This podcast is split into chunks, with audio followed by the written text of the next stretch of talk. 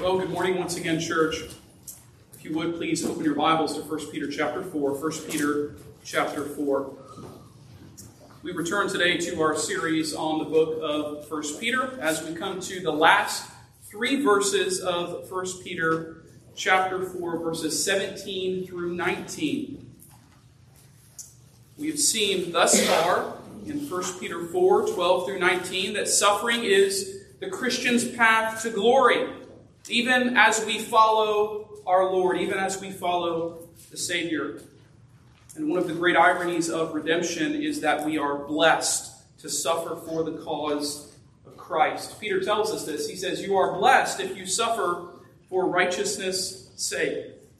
Now, in our text today, the apostle reminds us that judgment begins with the household of God. Judgment begins with the household of God. Therefore, we must be faithful to follow God's commands and to keep to our duty. If God's judgment comes to God's house, how much more then will it be poured out upon the world? And so today, even as we contemplate this text, this text is a great warning to those of you who have not yet come to faith in Jesus Christ.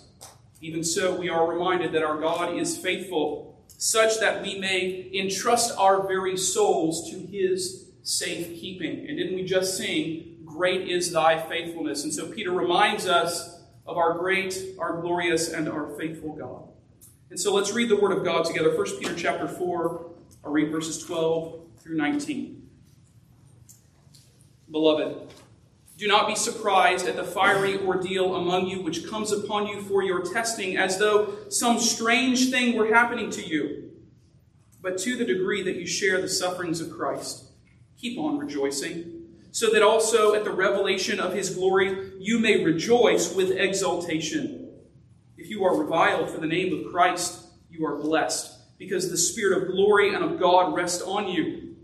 Make sure that none of you suffers as a murderer, or thief, or evildoer, or troublesome meddler.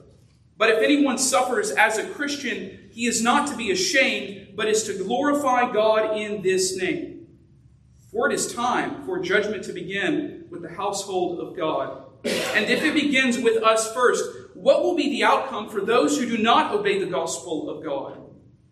And if it is with difficulty that the righteous is saved, what will become of the godless man and the sinner? Therefore, those also who suffer according to the will of God shall entrust their souls to a faithful Creator in doing what is right. Amen. This is the word of God. As you know, Peter has much to say to us in his first epistle about suffering. But the apostle does not allow us to dwell too long on this aspect of the Christian life. Yes, he tells us it is a reality, but he directs, but he directs us to God for our hope. We are directed today even to our faithful Creator. We are directed to the one in whom we can entrust our souls.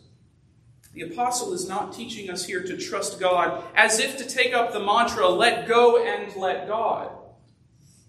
Peter is instead teaching us to keep to our Christian duty in light of God's present judgment, to continue to press in to the Christian life in light of present and future judgment, like a child who has absolute confidence in the one who is holding him. So also do we trust in our faithful Creator to judge us and to keep our souls safe for our entrance into glory. By his teaching here, Peter reminds us of one of the great hymns of the church again, as we sang just a moment ago, which is the title of my sermon today, "Great is thy faithfulness." Consider with me in the first place judgment and the church. And we see this both in verses seventeen and in verse eighteen. Notice what Peter says in verse seventeen this morning. For it is time for judgment to begin with the household of God. As we consider the nature of God's judgment upon the church, we remember that Peter is writing to elect exiles. We, re- we remember that Peter is writing to those who are God's adopted children. And so as we think about the context, as we think about the nature of this judgment, we must remember this important fact. This truth has to frame our understanding as to the nature of God's judgment over the church. But indeed, Peter says, judgment begins with the household of God, or it begins with the church. This statement implies that there is a present judgment and that there is a future judgment for the church. Peter is, in the first place, referring to God's judgment over the church in this age, in this age where judgment begins with the household of God. And so we ask the question, in what sense or in what way is the church judged in this age? Well, I think the answer can be found in this, that God judges the church in his expectation that we follow his commands and that we live according to the rules of the new covenant. He judges us according to the standard of his holy law that he has commanded us to follow. We are accountable to live according to the commands of Christ, because we are God's household. Peter says this same thing in First Peter chapter one and verse seventeen. First Peter one and verse seventeen. Notice what he says. If you address as Father the one who impartially judges according to each one's work, conduct yourselves in fear during the time of your stay on earth. Peter directs us to conduct ourselves in fear in light of God's present judgment. During our stay, during your stay on earth, you are responsible to conduct yourselves with a reverential and a filial fear. That is the fear of sonship. Yes, you are adopted sons and daughters of Christ, but we come before God. We live before the face of God with a kind of holy and reverential fear. Again, for we as the church are the household of God.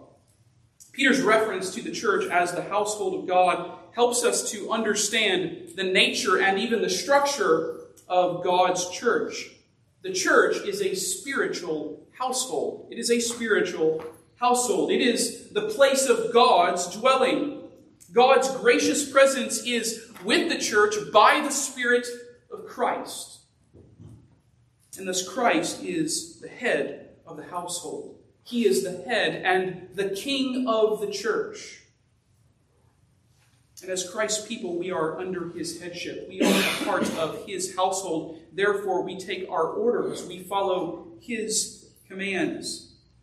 And this is how Christ exercises his power as the head and king of the church. He governs the church. He rules the church. He gives instructions to the church, so that they might be followed.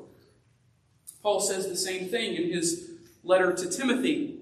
First Timothy one, excuse me, First Timothy three and verse fifteen. Paul says this in his letter, "I write so that you will know how one ought to conduct himself in the household of God, which is the church of the living God, the pillar and support of the truth." And so Peter writes to us for the same reason. Peter writes to us so that we might know how to conduct ourselves in the household of God. God has expectations for us as his people. He has commands that we are not at liberty to just set aside because we don't like them, but we must follow the commands of our God. And so God judges us according to our conduct in his house. And we should be reminded of this, even as we think about the doctrine of adoption, that this judgment that Peter speaks about is God's fatherly, loving judgment over his own household. This is God's fatherly and loving judgment over his own household, over his own children.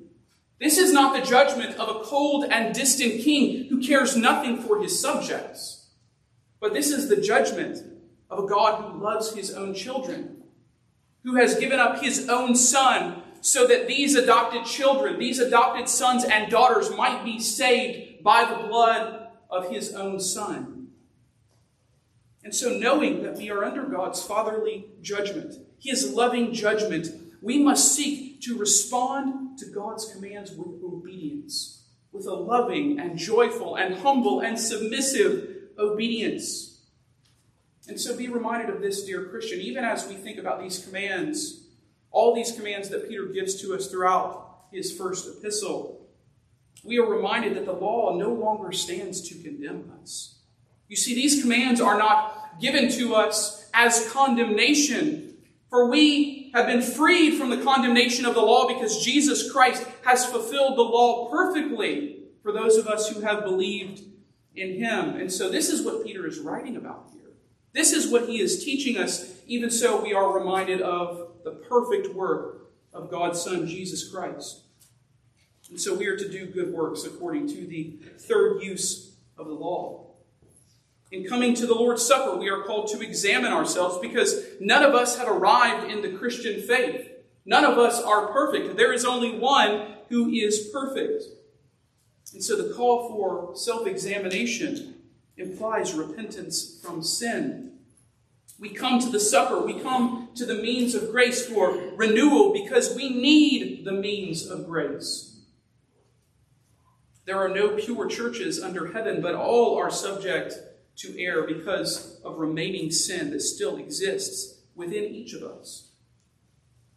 But having been justified in Christ, we are to grow in the grace of sanctification, knowing this, that judgment begins with the household of God. And indeed, these ought to be sobering words for us. We ought to think carefully about what these words mean.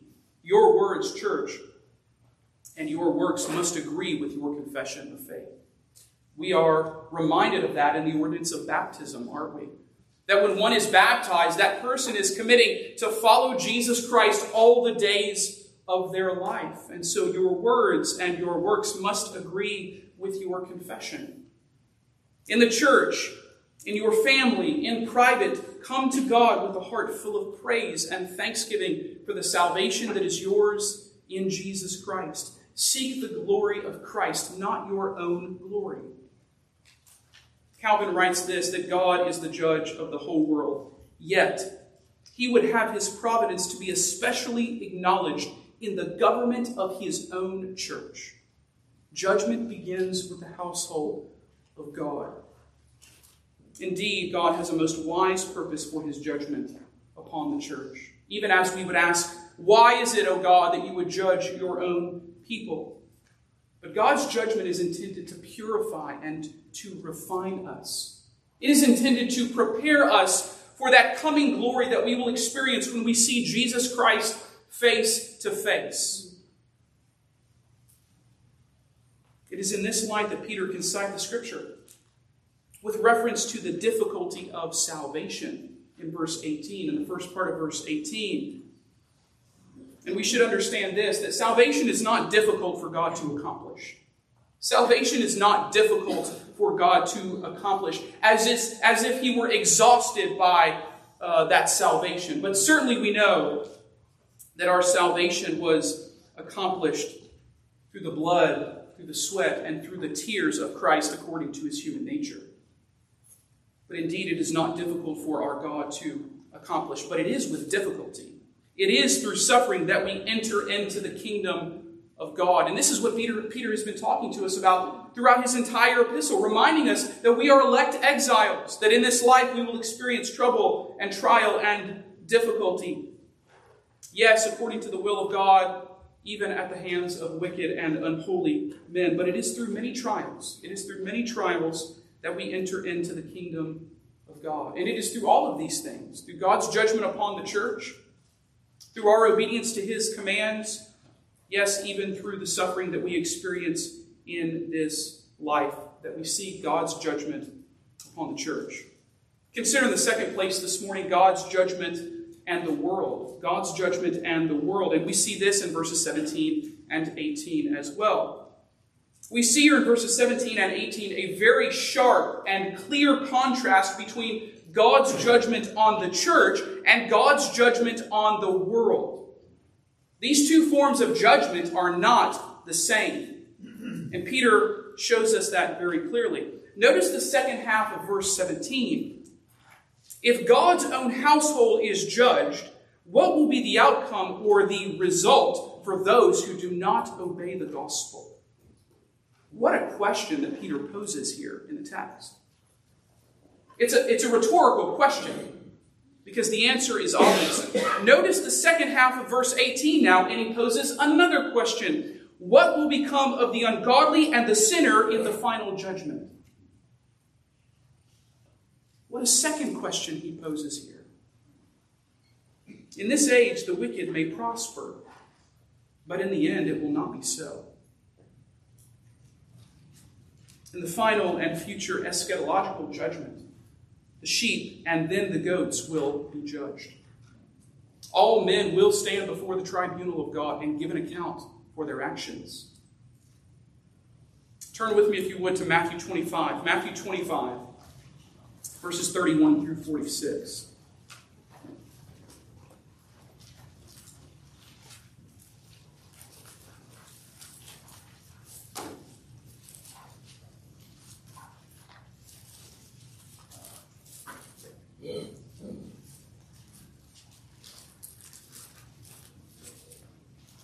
Matthew twenty-five, thirty-one through forty-six, we have a glorious and a terrifying picture of the final judgment with all men gathered around the great throne of the King.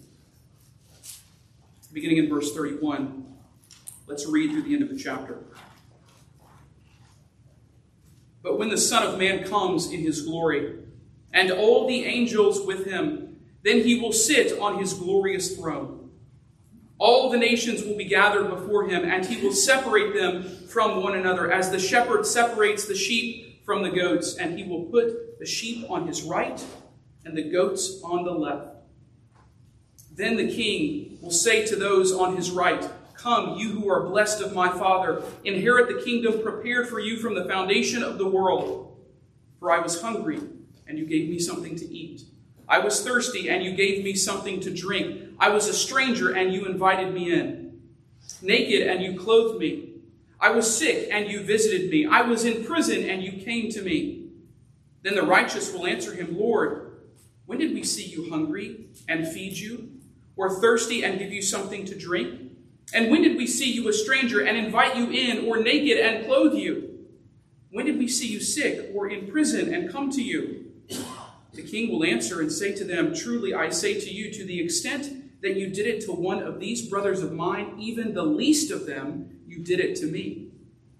Then he will also say to those on his left, "Depart from me, accursed ones, into the eternal fire, which has been prepared for the devil and his angels. For I was hungry, and you gave me nothing to eat. I was thirsty, and you gave me nothing to drink. I was a stranger, and you did not invite me in. Naked, and you did not clothe me. Sick, and in prison, and you did not visit me." Then they themselves also will answer, "Lord, when did we see you hungry or thirsty or a stranger or naked or sick or in prison or did not take care of you?" Then he will answer them, "Truly I say to you, to the extent that you did not do it to one of the least of these, you did not do it to me." These will go away into eternal punishment, but the righteous into eternal life.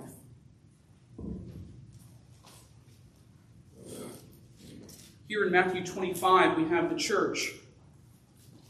We have the church and the world depicted as sheep and as goats. Those who love Christ are the sheep and will be separated from the goats on the final day. There will be reward and blessing for the sheep, for those who love and worship the Lord Jesus Christ. Now let's turn back to First Peter chapter four. First Peter chapter four.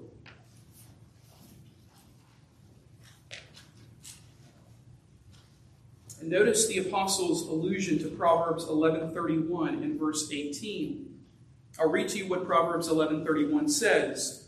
"If the righteous will be rewarded in the earth, how much more the wicked and the sinner?" What will become of the ungodly sinner in the final judgment? Spurgeon puts it this way: "If God puts even the gold into the fire, that is, his own people, what is to become of the dross?" As we see in Matthew twenty-five, the sinner's reward for wickedness is the justice of God. The outcome for those who do not obey the gospel of Jesus Christ, and indeed it is a command, as Peter tells us here, is the wrath of God. It is the justice of God. And so, dear unbeliever, let me speak to you today. You are morally accountable to God for your disobedience to him. You are morally accountable to a holy God. God is the judge of all the earth, and he has declared you guilty in his divine court. It will be more tolerable for Sodom and Gomorrah on the day of judgment than it will be for you if you do not turn away from your sins and believe in Jesus Christ. We ask the question then, what must a man do to be saved? How can you be spared from the wrath that is certainly to come? You cannot, even by the very best of your works, merit pardon with God. You are not a good person, despite what the world may tell you. You must look to the only one who is righteous.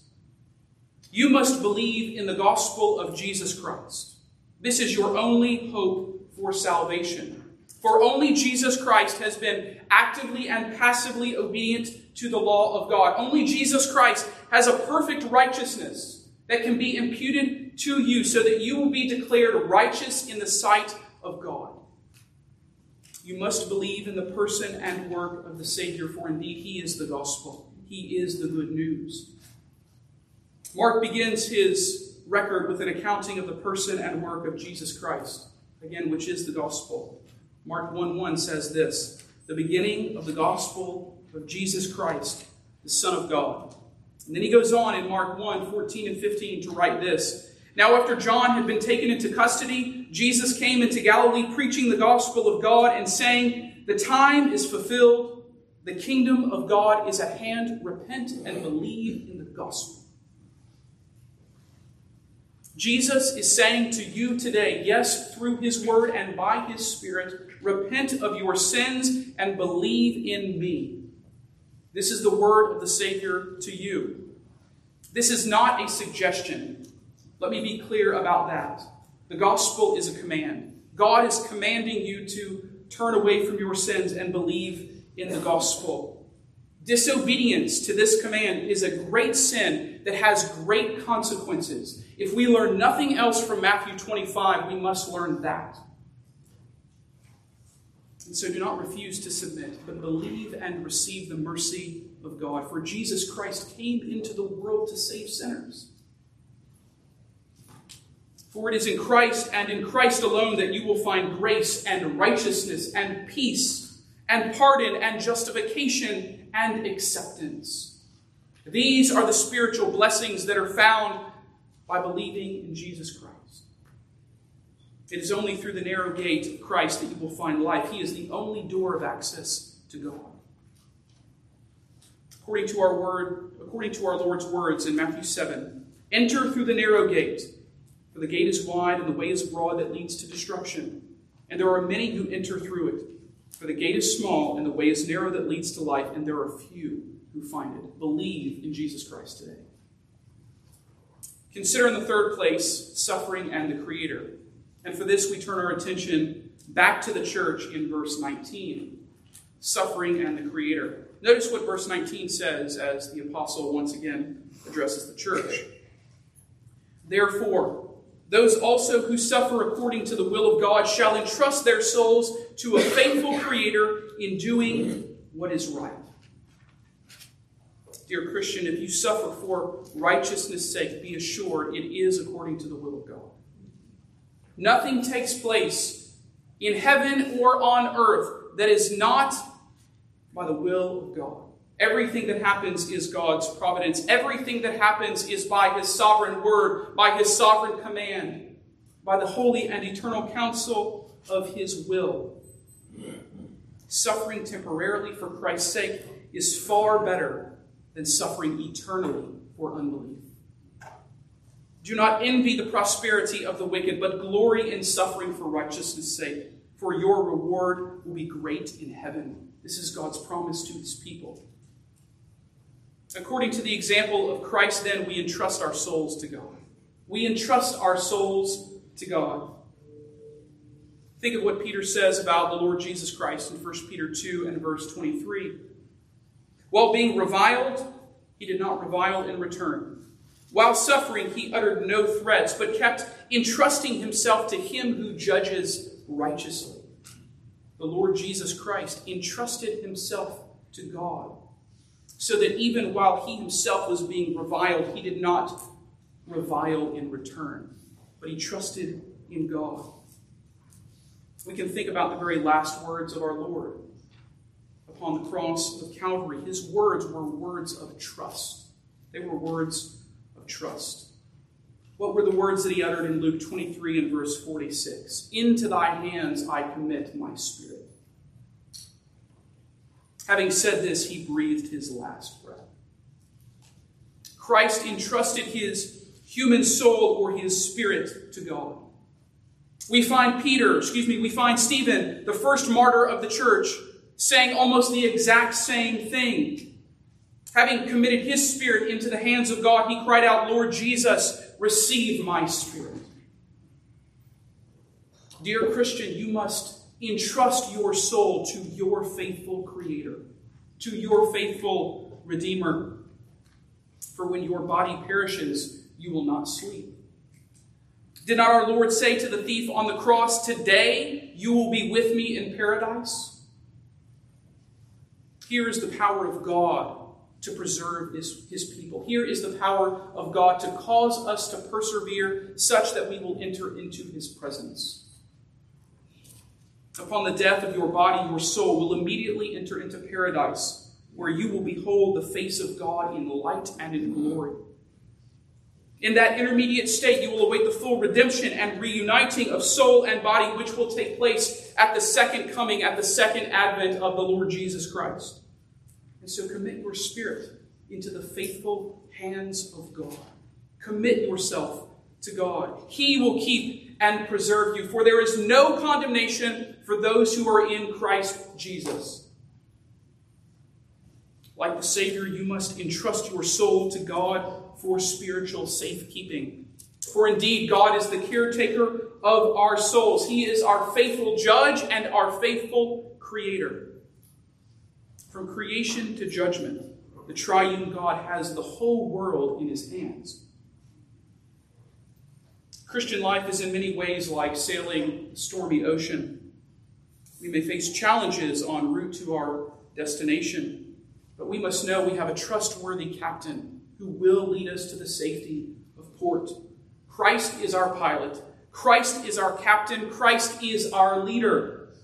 He is sovereign over all things. No one can say to God, oh God, what have you done? No one can ward off God's hand. No one can hinder God's will from being accomplished. Shall not the judge of all the earth do what is right? Shall not the judge of all the earth do what is just? No one can bring a charge of injustice against God. This is our hope in suffering. This is our hope, our consolation in trial, that our God is faithful. He is faithful. And God's faithfulness is his covenant steadfastness. He will never abandon or fail to love his children, for he loves us with a perfect love. A love that is consonant with his own nature. Turn with me for a moment to Psalm eighty-nine. Psalm eighty-nine.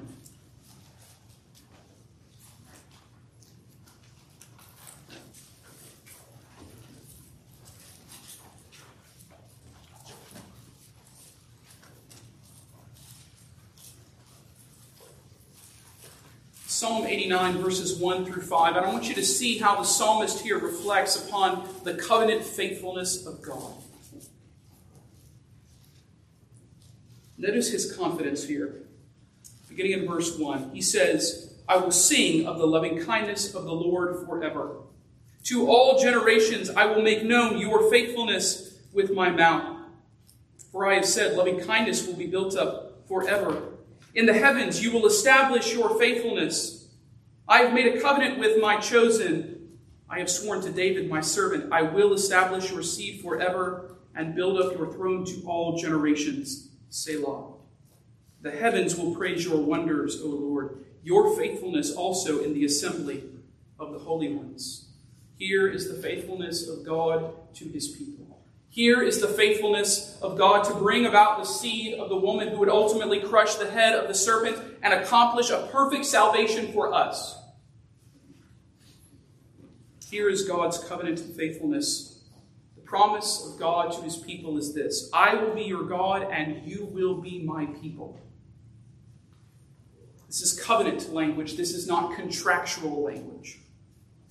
I will be your God, therefore you will be my people. The idea that's communicated in this psalm is not, I will be your God if you will become my people. But the promise of God is this, that I will be your God and you will be my people. And indeed, this is an immutable promise according to the immutable nature of our God. So that even if we are faithless, God remains covenantally faithful. And indeed, aren't we prone to wonder? Aren't we prone to walk away from the covenant, to violate the terms of the covenant? Even so, we are reminded that Christ has fulfilled the covenant, that there has been a new covenant that has been established, and it is indeed in the blood of Christ. And so as we reflect upon what Peter says in First Peter four, as we reflect upon what the psalmist says to us about the faithfulness of God in Psalm eighty-nine, aren't you thankful for the faithfulness of God? Ask yourself the question, where would you be without the faithfulness of God? God's faithfulness reaches to the heavens, and God's promise is sure because Christ is our surety. He is the guarantee of the new covenant. Our God is faithful to remind us of our duty to him. He is faithful to remind us that judgment begins with his own household. Our God is faithful to send out the gospel of grace to needy sinners. And indeed, our God is faithful and will preserve our souls even through death. In all of these ways, we see the faithfulness of our great triune God. Did we not sing earlier, "Great is thy faithfulness"? O God, my Father, there is no shadow of turning with thee. Thou changest not. Thy compassions, they fail not. As thou hast been, thou forever wilt be. Great is thy faithfulness. Great is thy faithfulness. Morning by morning, new mercies I see. All I have needed, thy hand hath provided. Great is thy faithfulness, Lord, unto me. Summer and winter and springtime and harvest, sun, moon, and stars in their courses above, join with all nature in manifold witness to thy great faithfulness, mercy, and love. Pardon for sin and a peace that endureth, thine own dear presence to cheer and to guide. Strength for today and bright hope for tomorrow. Blessings all mine with ten thousand beside. Great is the faithfulness of our triune God. Amen.